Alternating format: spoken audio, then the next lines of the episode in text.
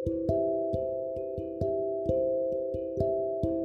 guys, I'm back with my new podcast, Mehak this side.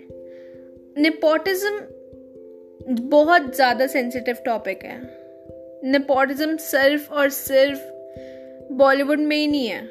Nepotism हर एक जगह पर फैला हुआ है।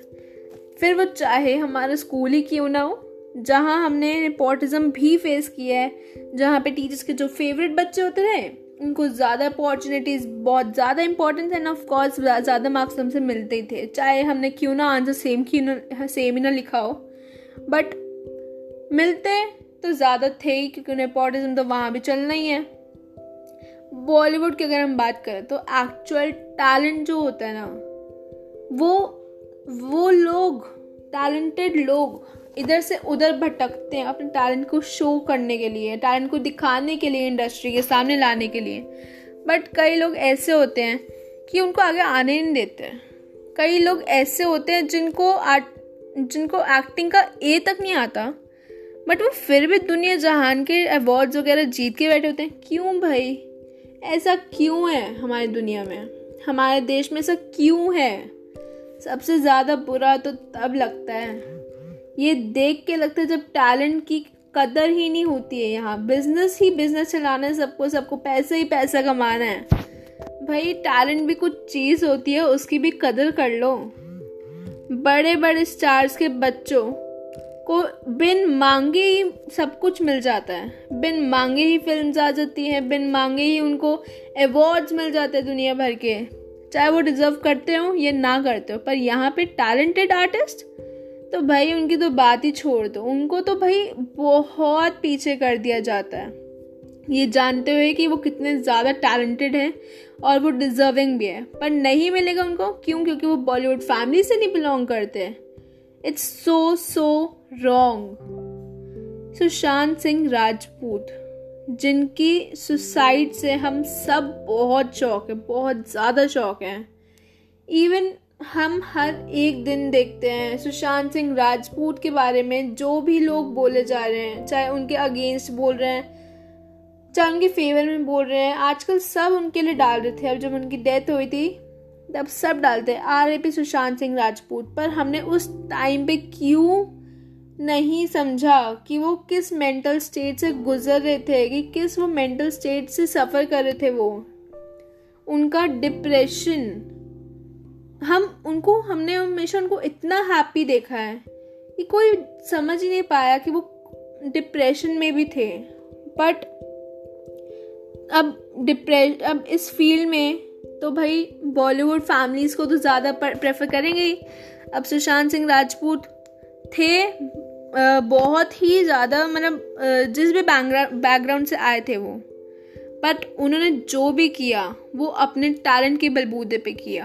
बट वही है ना, इसे, ये इंडस्ट्री ऐसी है कि नहीं करने देती, वो आगे बढ़ने ही नहीं देती, क्योंकि सबको यहाँ पे बस पैसे कमाने ही हैं। चाहे जितना भी टैलेंटेड एक्टर हो, उसको इस इंडस्ट्री के जो लोग हैं ना, वो परेशान करके रख ही देते हैं। तो कैसे वो इंसान डिप्रेशन में ना घुसे, आप ही बताओ मुझे।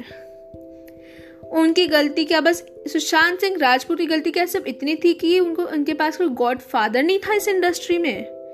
या सब दिलासा ही देते हैं भाई। पर कदर बहुत कम लोग को ही होती है। जो बॉलीवुड के अलावा शेर, जो बॉलीवुड जो बॉलीवुड के शेर बने फिरते हैं ना, वो ये भूल जाते एक चीज़ कि उनको ऊपर पहुँचाने वाले भी हम लोग ही हैं और उनको नीचे ज़मीन पे गिराने वाले भी हम लोग ही हैं। दिमाग का जो प्रेशर होता है जो ये लोग बोल बोल के, जो वो डिज़र्व करते, वो चीज़ें उनको ना दे के जो वो प्रेशर भरते जाते भरते जाते भरते जाते हैं ना, वो उस चक्कर में जो लोग डिप्रेशन में जाते हैं, जो लोग जिस मेंटल स्टेट से गुजरते हैं ना, वो बहुत ज़्यादा हार्टनिंग होता है, बहुत ज़्यादा तकलीफ़ वाला होता है कि हम उस चीज़ को क्यों नहीं समझ पाए, हम क्यों भूल जाते हैं उन चीज़ों को। डिप्रेशन कितना ही जानलेवा भी हो। पर सबसे बड़ी बात ये ना कि वो इंसान को अंदर तक इतना खाली कर देती है, पर ये चीज़ बाकी लोगों को नहीं दिखती ना, जो उन चीज़ों की कदर नहीं करते हैं।